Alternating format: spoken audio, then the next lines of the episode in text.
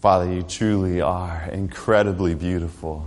And words fall so far short of describing that. And yet this morning, we pray that your word would speak to us, that your spirit would open our hearts and our minds to more fully receive you and to have a hunger and desire for more of you. Lord, we want to be best friends with you. We want to open our hearts fully to you. Would you take over in this place? In the name of Jesus, I pray. Amen. Amen. All of the children filed into the cafeteria. They sat down at the table, but, but this morning it was a little bit different. There was no food on the table. There was, in fact, if you had gone into the kitchen, you would find that there was absolutely no food anywhere in all of the cafeteria. There was no opportunity, seemingly, for them to have breakfast. In fact, if you went to the administration of this orphanage, you would have found out that they didn't even have money to go and buy food if the opportunity were given them to buy food. And yet the children came in and they sat down for breakfast and an elderly gentleman also walked in. This is a picture of him and, and he said, children, children, we must not be late for school. Let's bless the food which we are about to eat. So he says, let's pray. Father, for this food which we are about to eat. We just want to thank you for you are good and you provide for us. In the name of Jesus, I pray. Amen. And almost before he had said amen, there was a knock at the door. True story. A knock at the door. And, and so he goes to the door, he opens the door, and there is the baker. And he's got trays full of bread. And he said, I, I, don't know if, if you could use this bread. I don't know if there's a possibility that this would be helpful to you. But, but God woke me up at 2 a.m. this morning and said, you need to bake some bread for the orphanage. So, George Mueller said, go ahead, bring the bread in. As he's bringing the bread in, almost before he had finished, the milkman comes in from outside and he says, I don't know what to do. My milk cart just broke down outside of your orphanage. The milk is going to spoil. Is there any possibility that you could just take the milk? Could the kids possibly use it? George Mueller said, Sure, bring the milk in. And those children enjoyed breakfast. What gives a person the kind of audacity to pray a prayer like that, to, to bless the food that's not even in the cupboards, to really expect that, that God's going to show up for him like that? But, but George Mueller, this wasn't the only time he did this. In fact, over 63 years, he ran these orphanages, and there was up to, in total, about 10,000 children were cared for in these orphanages. And during that time, he didn't run fundraising campaigns. In fact, he didn't go around asking people for any money, except for one person he did ask for money. You know who that was? Jesus. the only one that he made known his needs to was his Father in heaven. And he took this record, a detailed log of all the money that came in, and it was like 1.4 million shillings, which today's money is like 150 million dollars. I, I cannot begin to wrap my mind around that kind of money that came into this provide for these orphanages. And why did he even start this? Well, one evening he was sitting by his fireplace and he was reading the Bible and he says that he got to Psalm chapter 84 and verse 10. He's there listening to Jesus. He's, he's looking for Jesus. He's, he's making that time for friendship with Jesus like we've been talking about this week. And when he gets to Psalm 84 verse 10, he said, it was suddenly impressed upon my mind like it had never been impressed before what God says there. He says this, open your mouth wide and I will fill it. Amen. And he said, suddenly I realized I've never applied this to the idea of these orphanages and of being able to help the children get off the streets. God, I'm going to open wide my mouth and let you fill it. Where does that kind of faith come from? I mean, does somebody just wake up one morning and suddenly you're just going out like that and you have that kind of faith? What gives a person like George Mueller the confidence in God to be able to ask for big things like that? I want to invite you to check out a story in Joshua chapter 10 with me. In Joshua chapter 10, we find that the Israelites have entered the promised land. They've conquered Jericho. They've gone through some battles. They've seen some victories. They've had all kinds of challenges. But yet, in Joshua chapter 10 and verse 8, we find that Joshua is up against the biggest challenge yet. five kings have banded together and they have formed this coalition, this massive army that's coming to wipe out this little nation that's invading their land. And they're going to go, first of all, to Gibeon, who they have made, the Israelites have made league with, they've made an alliance with, and they're going to go and destroy Gibeon. And so Gibeon sends to Joshua and they're like, hey, remember? We said we're friends. We're in an alliance now. Uh, could you come over and help us? And so Joshua, verse 10, chapter 10 and verse 8 says what God does. It says this. And the Lord said to Joshua, do not fear, for I have delivered them into your hand. Not a man of them shall stand before you. It's a pretty amazing promise. You have this massive army, five different armies coming together to destroy your, your friends and then to destroy you. And God says, not one of them will stand before you. Joshua hears the promise. In verse 9, it continues, it says, Joshua therefore came upon them suddenly, having marched all night from Gilgal. Now, sometimes we skip over the details in these stories, but, but this was a long march, something like 20 miles in order to get to Gil, to, in order to march from Gilgal to Gibeon. So, so there's this long march all night long. Not only was it all night long, how many of you have stayed up all night? You've stayed up a few times. How about running all night long or marching all night long? Not so many of us have done that. Well, this was uphill the entire way. So you imagine that here they come all night long, they march all night long, they get to Gibeon, and they begin to attack. Having marched all night, they come upon them suddenly. And then verse 10 says this So the Lord, who did it? Lord. The Lord routed them before Israel. Now, sometimes we read this and we're like, man, this God is way different from the God that I read about in the New Testament. What is he doing here? Well, just a tiny little snippet. We don't have time to dive into that topic today, but just a tiny little snippet to, to give you a, a glimpse of God's grace in the midst of this story. Let's jump back to Genesis chapter 15. If you go to Genesis chapter 15 and verse 16, it says this. He's talking to Abraham. He's just promised Abraham, hey, you're going to have mighty nations come out of you. You're going to have a whole people that is going to come out of you. And then he tells him this. He says, but in the fourth generation, they will, well, well, actually, verse 15, sorry, says that your people are going to be enslaved in Egypt, but in the fourth generation, after 430 years, they will return here for, what does it say there? The iniquity of the Amorite is not yet complete. Joshua is fighting against Amorites 430 plus years later, and finally, they have fully rejected the mercy of God. Up until this point, their iniquity wasn't complete. They still had opportunity. They were still able to receive God's grace, but they have just rejected it. They've hardened themselves and they have become such a problem on the planet is, is the only explanation that I can come to in reading about God's mercy and His grace. That in this moment, He steps in and they're coming to crush Israel and He says, uh-uh, you're not going to crush my people. And so he steps in and he routs them.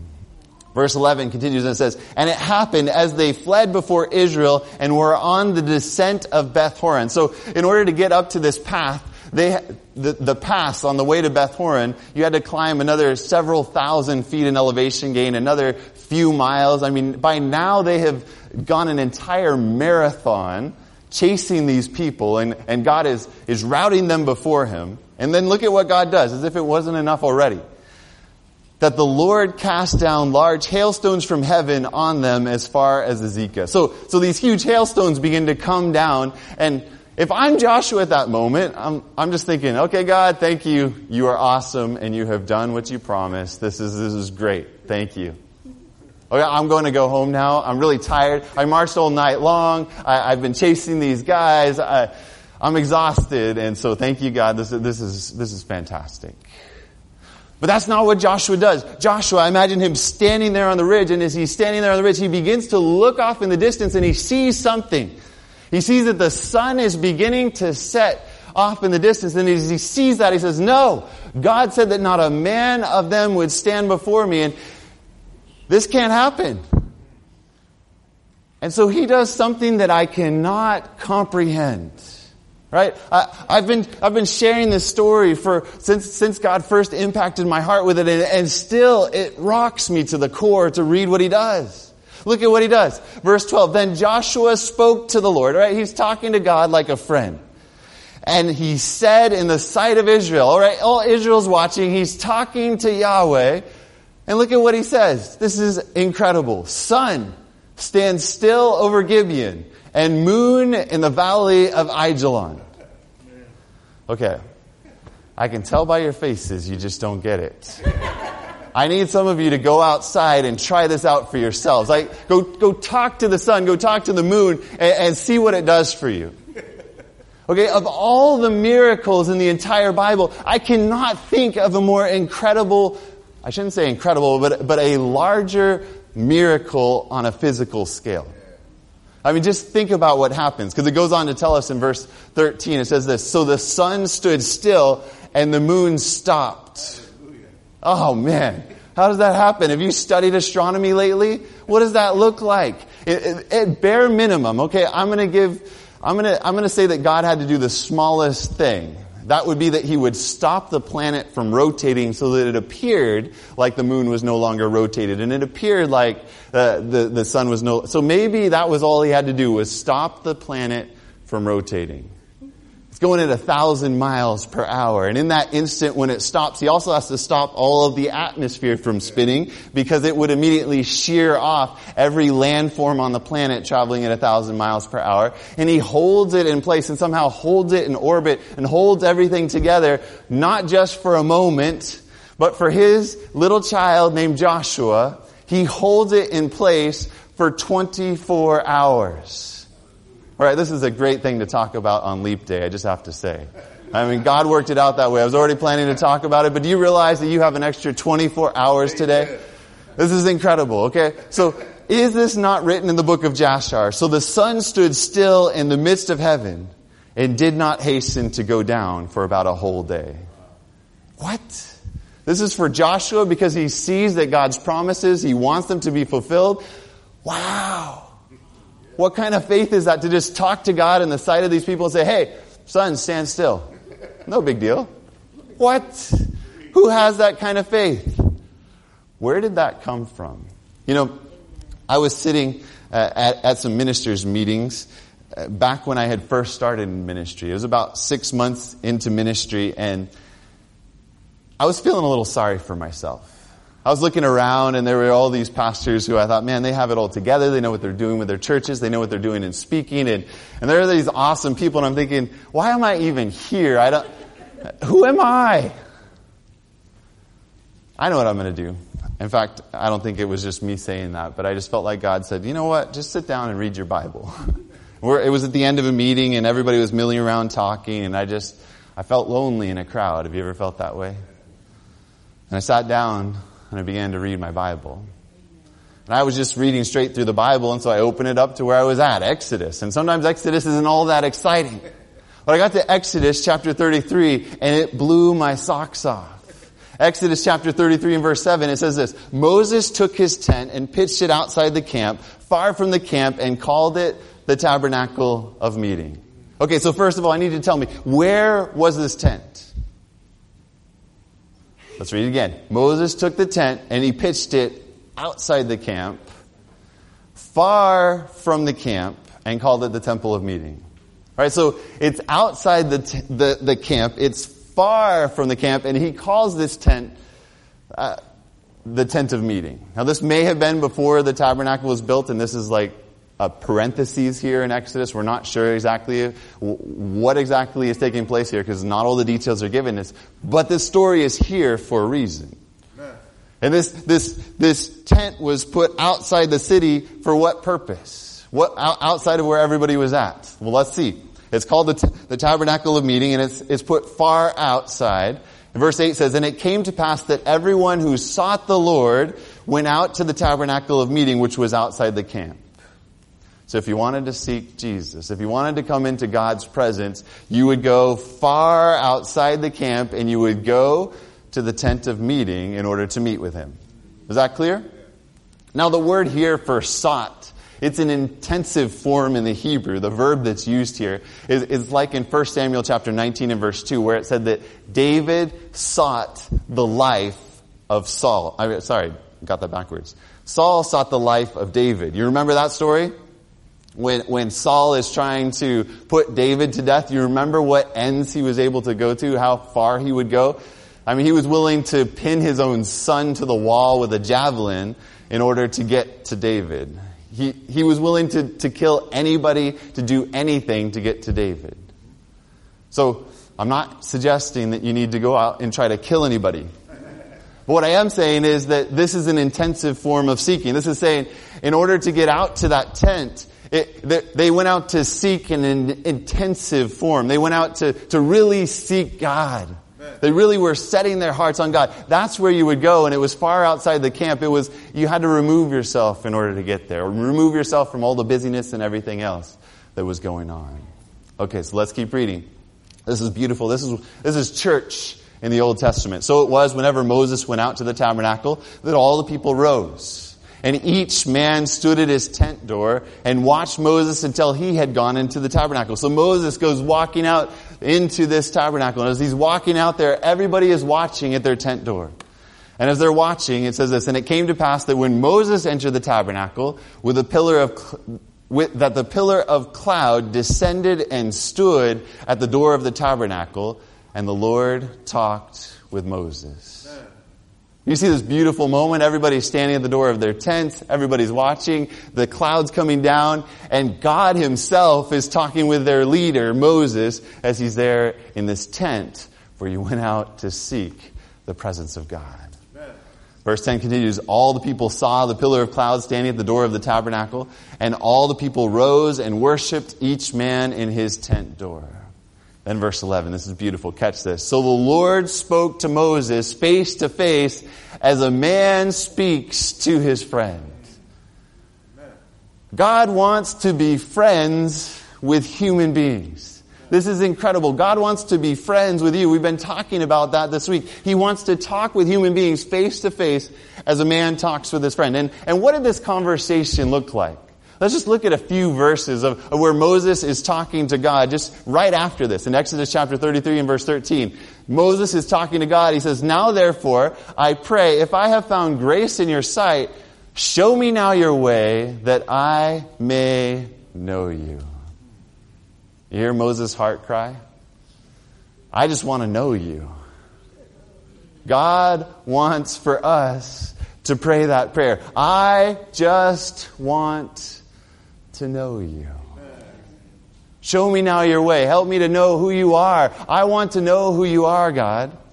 And then look at God's response. They're talking like face to face as a man talks with his friend. I, I want to know who you are. And God says this. And he said, my presence will go with you and I will give you rest. You want to know who you, who I am? I'm the one who is always present with you and who will carry you all the way through, who will give you rest as you go through the wilderness and all that you're going to have to go through, Moses.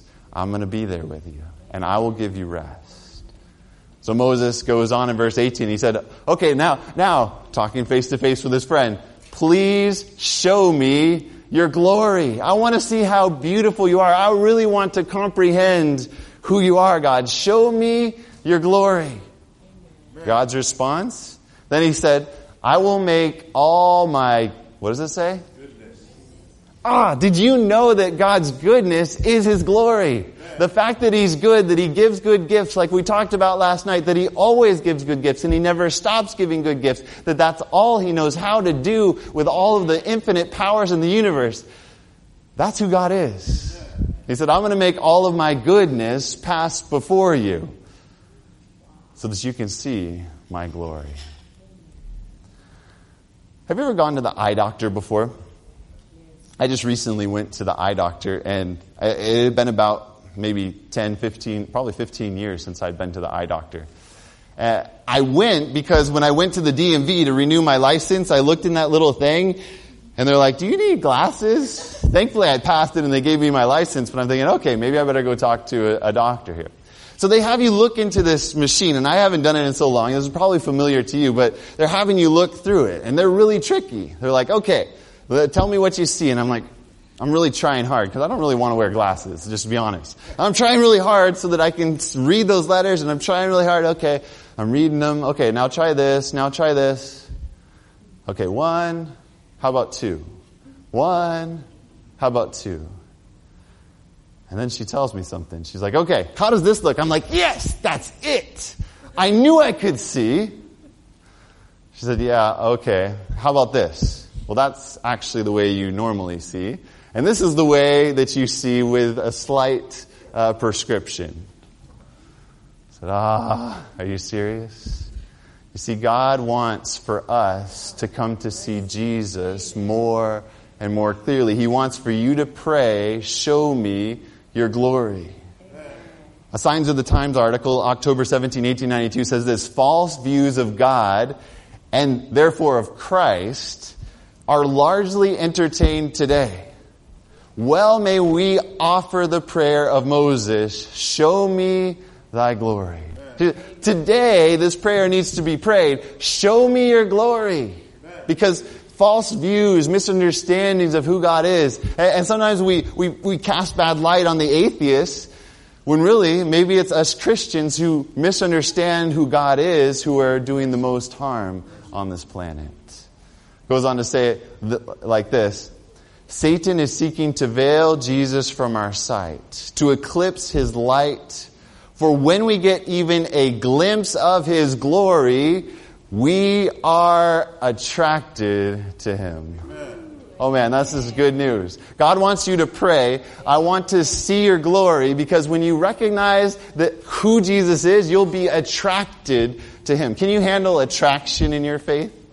I mean, this isn't talking about mustering up something inside of you. This is like when you first fell in love with your wife and you said, man, she is attractive. Okay? I, am being drawn, not, not in the same exact sense, obviously, but, but, but this is talking about attraction, about being drawn towards a person who is beautiful. That's what we need to see. Sin hides from our view the matchless charms of Jesus. Have you seen matchless charms in Jesus? That he is incredibly beautiful? Prejudice, selfishness, self-righteousness, thinking that we have it all together, and passion blind our eyes so that we do not discern the Savior. I just have to ask you, looking at this picture, which is better? One or two? One or two? Could it be that we need to see a clearer picture of who Jesus really is, that He's longing for us to pray, Lord, would you show me your glory? Would you show me how beautiful you are? I just want to see you as that friend that I can talk face to face with. Well, I've often stopped at that point in this verse, but that night, for some reason, that part didn't even register with me. I kept reading the verse, and I encourage you to keep reading when you don't get something out of, out of your Bible. Just keep reading. Verse 11, let's start it over. It says, So the Lord spoke to Moses face to face as a man speaks to his friend. And then what does it say? And he would return to the camp. Okay, so he's out here seeking God, talking to him face to face as a man speaks with his friend. That's great. But what does he do? He returns to the camp. Gets back about his business. He's got people to organize, things to do. Everybody else, I imagine, goes back about their cooking. It's difficult to be out in the wilderness and they're going through all these things. But look at what it goes on to say. But his servant, Joshua, okay, this guy is a servant. He, he's just serving Moses. He, he's nobody special at this point in the story. We read about him later as this great hero who's standing on a ridge saying, Sun, be, stand still. But here he's just a servant to Moses. But Joshua, the son of Nun, he's a young man. Do we have any young people here today? He, he's just a young person. Can, can a young person make a, a huge difference in how the world sees who God is? Amen.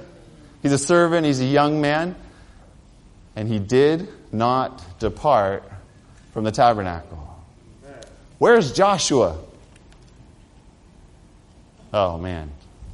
Where is Joshua? Is anybody tracking with me? Is he back in the camp? No, he's still in the tabernacle. He's still in the tent of meeting. He is staying out here. And what did you go out here to do? You went out here to seek God, to, to, to let Him show you His glory, to, to talk to Him face to face as a man talks with his friend. And Joshua says, man, what Moses has going on here, this is so incredibly beautiful. I'm staying here in the tent seeking God. Everybody else, you can go about your business, but I just want to be with God. And so I'm staying here in the tabernacle. Everybody else can go about their business, but I'm going to be seeking God. And God spoke to me in that moment and said, Look, don't worry about what you have to offer. Just take time with me. Just seek me. Just be alone with me. Just don't leave the tent. Take every moment that you can to spend with me, and I'll take care of the rest. Just trust me, and I'll make you who I need you to be. We've been talking all week about that it's not about what you do. This is good news. If you didn't catch this whole week, just, just remember this. It's not about what you do. I, I, I am standing here in the pulpit telling you, it's not about what you do but it's about who you know. And who you know will transform what you do. And that will change the world. He did not depart from the tent.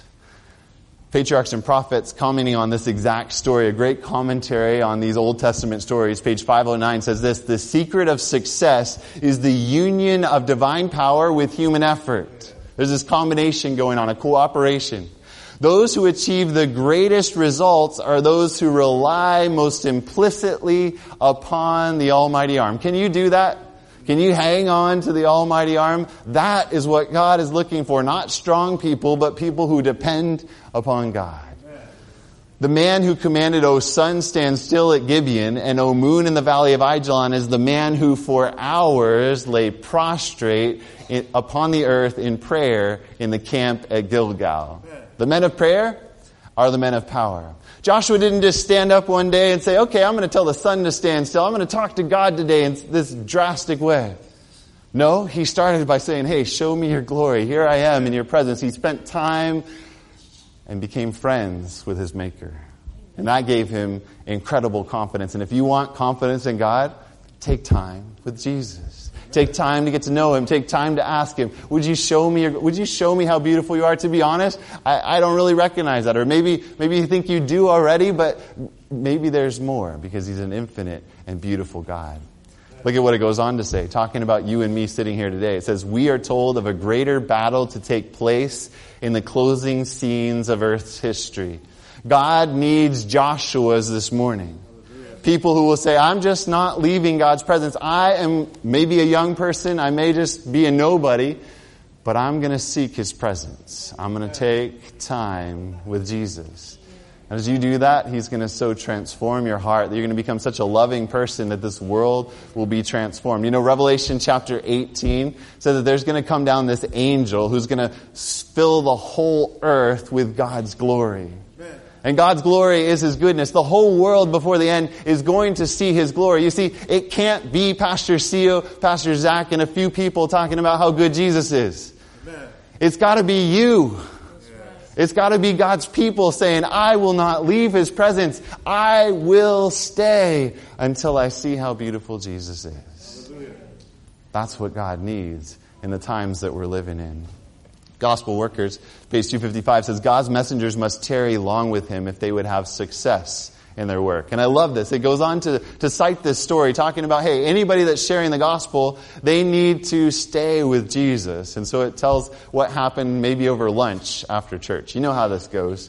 Maybe here it's at dinner because you have a, a, great potluck. You wait till dinner to do it. But the story is told of an old Lancashire woman who was listening to the reasons that her neighbors gave for their minister's success. They're talking about the pastor. They're like, hey man, he's having some success. Why do you think it is? And they're listing all of his attributes, all of his qualities. And then look at what she says. They spoke of his gifts, of his style of address, of his manners. Nay, said the old woman, I will tell you what it is. Your man is very thick with the Almighty. He, he's friends with Jesus. He speaks to God face to face as a man with a friend.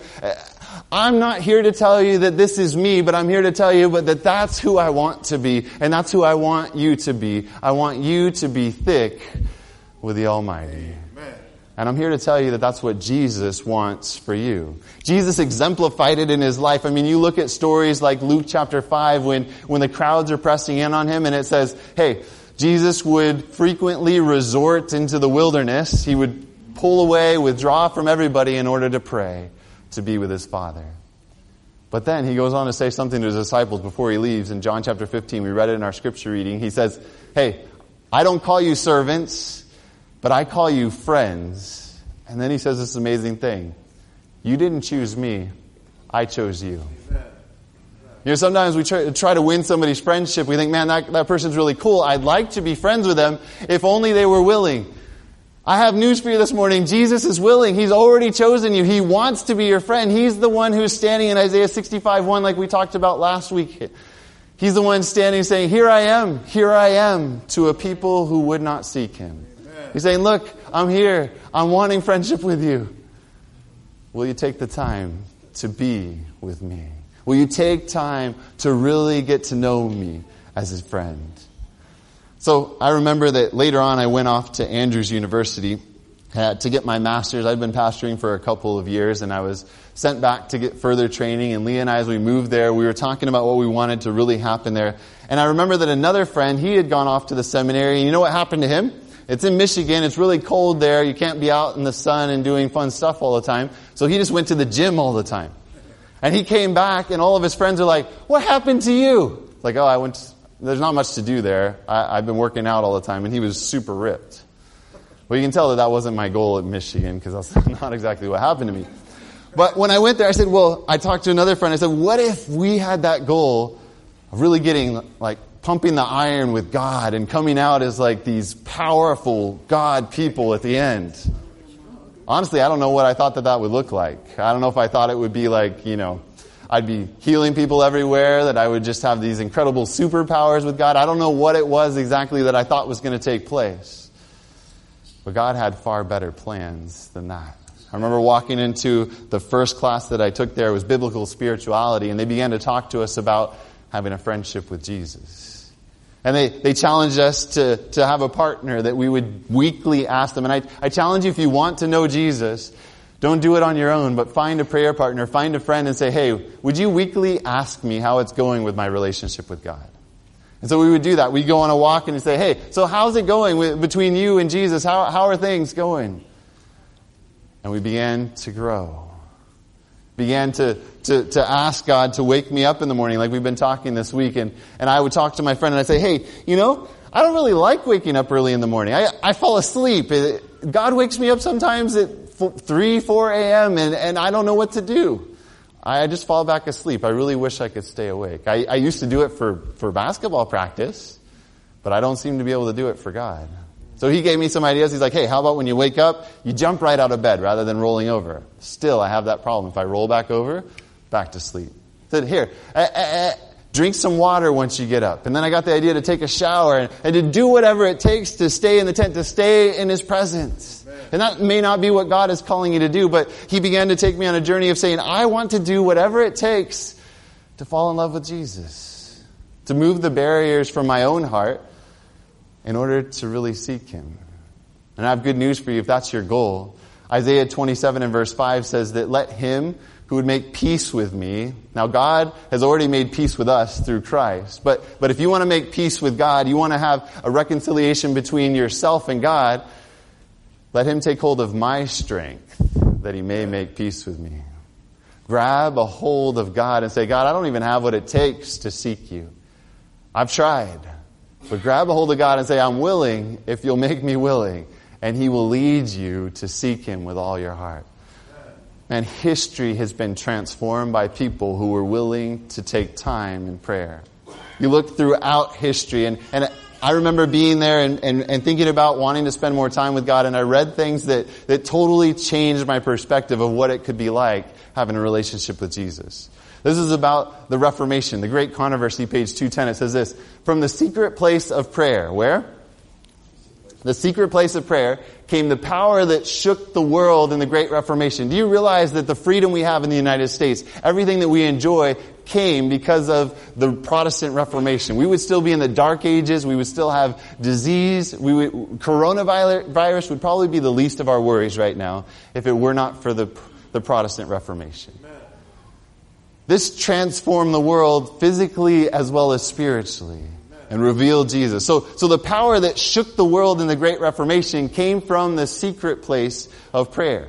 And we'll, we'll back that up as we look at a story really quickly here. There, with holy calmness, the servants of the Lord set their feet upon the rock of his promises. Just like Joshua saying, hey, you promised, and so I'm telling the sun to stand still so that you can fulfill your promise. They set their feet on the fact that God is faithful to his promises.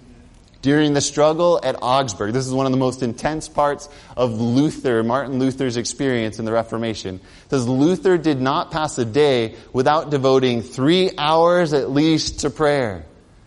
And they were those selected, uh, they were the hours selected from those most favorable to study. Three hours a day? Are you serious? I mean, who could do that?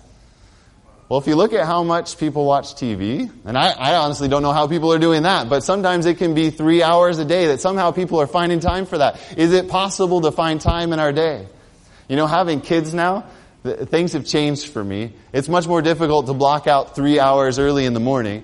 But I found that throughout the day, I can squeeze in moments here and there. I'm brushing my teeth, and I, have got my Bible app out, and I'm listening to the Bible. There's a great Bible app, Dwell, that helps you to listen to the Bible uh, with music with it. Or there's lots of great resources like that. But listening while I'm driving, just taking every moment possible to be with Jesus. So, so he took the hours that he should have been writing in order to make his defense and studying in order to, to explain why he was believing what he was believing to pray, to connect with his friend Jesus. That was Martin Luther living in the, the 14, 1500s. This is the early 1500s when this is taking place. And you know what took place in Martin Luther's heart? He went from somebody who would fast to nearly being at the point of death. He would flog himself in order to, to try to make himself feel more favorable towards God. He would do all of these crazy things in order to earn God's favor. That's what his prayer life was like. He said, if anybody was a good monk, I was the best of monks. I was doing everything possible in order to earn God's favor. And that's not what we're talking about this morning. It's not about trying to earn God's favor by going to the tent, but it's about softening our hearts by a God of love. You know, last week we talked about what do we see God as? And we talked about that lion coming down, Christian the lion. Sometimes my prayer life has been a little bit more like the circus than like the experience of John and Ace with Christian the Lion. You know what I mean? Have you ever been to the circus? I actually haven't really seen this in person, but I've seen pictures of it. So here's God, right? And, we begin to pray these prayers. We think, okay, if I have the right words and I say the right things, or if I do it the right way, if I fast enough, or if I do, and I'm not saying that all of fasting and prayer is vital and essential. But somehow we think that we can win God's favor by these things and get God to jump in the right direction. Get God to move for us. I mean, it's like trying to get God to jump through just the right hoop. And God, look at this one. This one's on fire. Jump through this one, God. I'm saying the right words this time. You need to do what I'm asking you to do. Too often, that's what my prayer life is like. God, I need you to be better than you already are. When in reality, God is perfectly good. And what He's wanting is for me to connect with Him so that I'm brought up to understand what He wants and to pray for the things that He really desires. The book Steps to Christ says that prayer is not to bring God down to us, but to bring us up to God. Amen. Another way to word it, Steps to Christ, page 93 and 94 says this, prayer is the opening of the heart to God as to a friend. Like Moses and like Christian the lion. Because sometimes we look at God and we think that He's just waiting to condemn us and we think that we've got to earn His favor. But what we need to recognize is that He's already chosen you. He's saying, here I am, here I am. And He's just longing for you to open your heart to be with Him and to allow Him to transform you. That's exactly what took place with Martin Luther. You can read some of his prayers. People would come up and they would hear him praying in his private chamber. Like this guy was walking down the hall and he's, he's listening in. I just want to know, what does Martin Luther sound like when he's praying? And this is what it sounded like. In the privacy of his chamber, he was heard to pour out his soul before God in words full of adoration, fear, and hope, as when one speaks to a friend. Right? I know that you are our Father and our God, he said, and that you will scatter the persecutors of your children, for you are yourself endangered with us. All this matter is yours. It is only by your constraint that we have put our hands to it. Defend us, then, O Father. You see how beautiful that is? He is recognizing who God is, how beautiful He is. Martin Luther said this about friendship with God.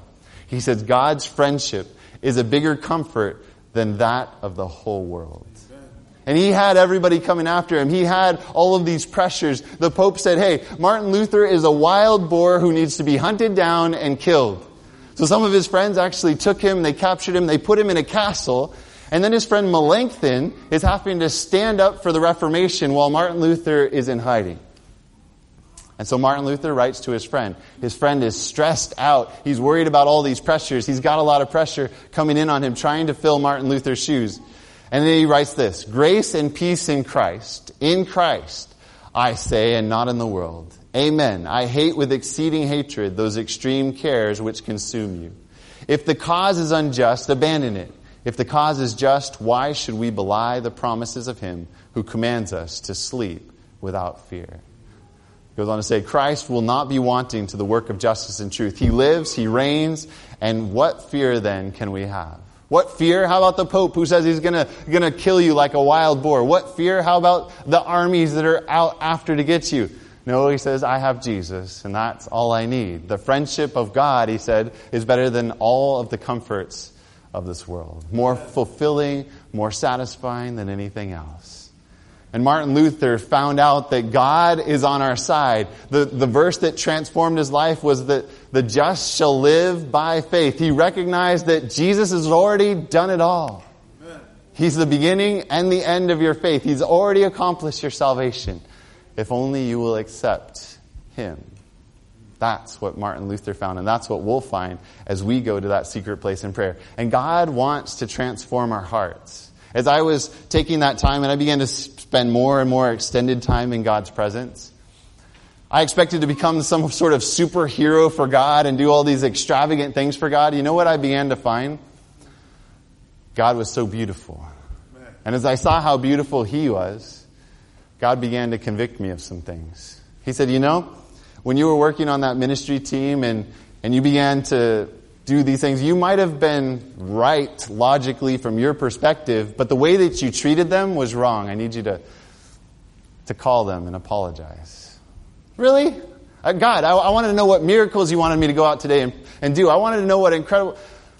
And God was revealing that if you speak with the tongues of men and of angels, but do not have love, you're just a noisy gong or a clanging cymbal. If you have the gift of prophecy, you know all knowledge, you know all mysteries, you have all faith so that you could even remove mountains, but don't have love, it profits you nothing. Even if you give all your possessions to feed the poor and you surrender your body to be burned, you become a martyr, but you don't have love, it profits nothing. It was like when you go to the doctor, and maybe some of you don't experience this, but being really white like I am, I go to the, doc- the skin doctor, and, and, and looking at me, they say, uh oh, that one's a problem. And a lot of times when I go to the skin doctor, they, they cut something out of me, and usually it turns out to be okay, but they're concerned about it. But I trust them with my body because I know who they are. And when you come into Jesus' presence, you begin to see how beautiful He is, and then He begins to say, hey, you know, there's these things that are hurtful. They're hurting you and they're hurting other people. And I just want to help you in your life. And because you love Him and you trust Him, you begin to be willing to surrender those things to Him. Last uh, quote or so here that we're going to look at. An intensity such as never before was seen is taking possession of the world. Things are becoming like the dark ages again. There, people are losing their knowledge of a loving God. In amusement, in money making, in the contest for power, in the very struggle for existence, there is a terrible force that engrosses body and mind and soul. Have you seen that? Is that real in the Bay Area? Is this relevant to what goes on in your life? It's a little hard to, to, to grasp anything else but all the busyness of life. Well, goes on to say, in the midst of the maddening rush, God is speaking. He bids us come apart and commune with Him.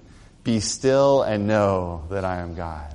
Would, would you take time in the tent? Would you go and would you be still? Would you not depart from my presence? Many, even in their seasons of devotion, fail of receiving the blessing of real communion with God, real conversation with God, like you talk to a friend. Not a pause for a moment in His presence, not to just say, oh, yeah, Jesus, would you bless me today as we go through the day? But actually personal contact with Christ, to sit down in companionship with Him. That's friendship with Him. This is our need.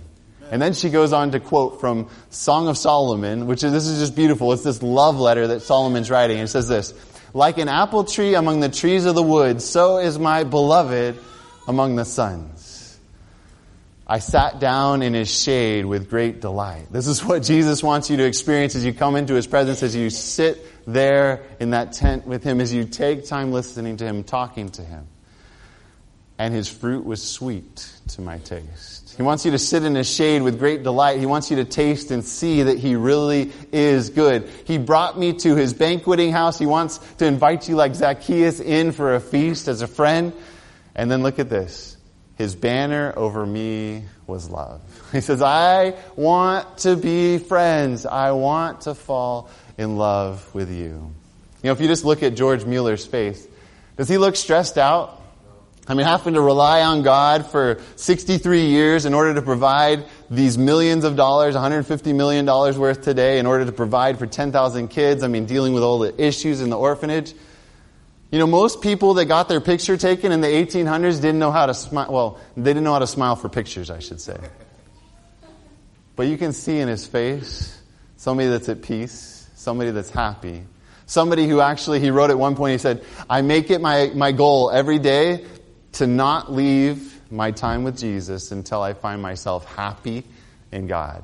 Amen. So I just don't go about anything else until I'm happy with my friend Jesus. Talking about friendship, he says, Oh, this is a reality, not a fable, that the Lord Jesus Christ is our friend. We're not just talking about it, it's not just what the Bible says, but he actually wants to physically be your friend. We should not be satisfied till we are brought to this. Not satisfied with anything else but friendship with Jesus. That we know the Lord Jesus Christ experientially to be our friend and habitually to be our friend. That's what enabled George Mueller to be able to pray a prayer like that. Bless this food when there's no food in the cupboard.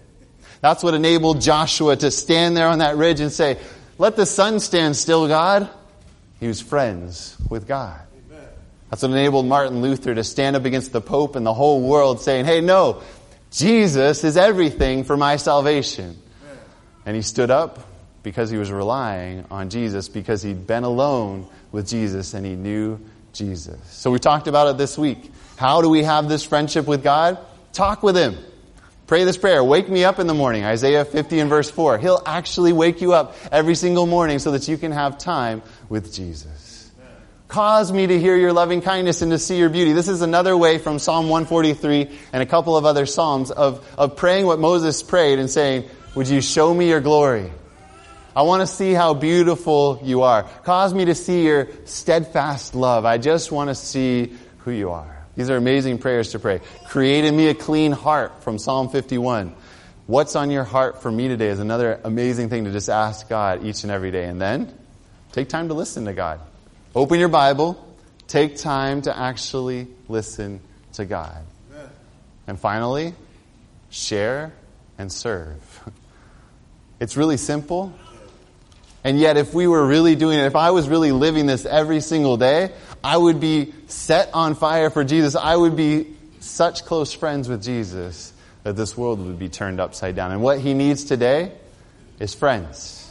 And he's already chosen you. Will you accept his invitation? He's knocking at the door of your heart. Will you let him come in? Will you take time to get to know Jesus as your best friend? If that's your desire, I just want to invite you to stand again as we pray together and just to say, hey, Jesus, I don't have the strength, but you've promised me strength. I just want to stand here and to say, God, like Joshua, as for me and my house, we're yours. We want to be friends with you. Let's pray. Father, thank you that you are incredibly beautiful. Lord, words fall so far short of how exciting it is, how beautiful it is, what your love is like, how much joy and peace can come into our hearts when we experience this for ourselves. Oh God, I pray somehow that you would plant these seeds deep in our heart, that you give us a desire to know you for ourselves.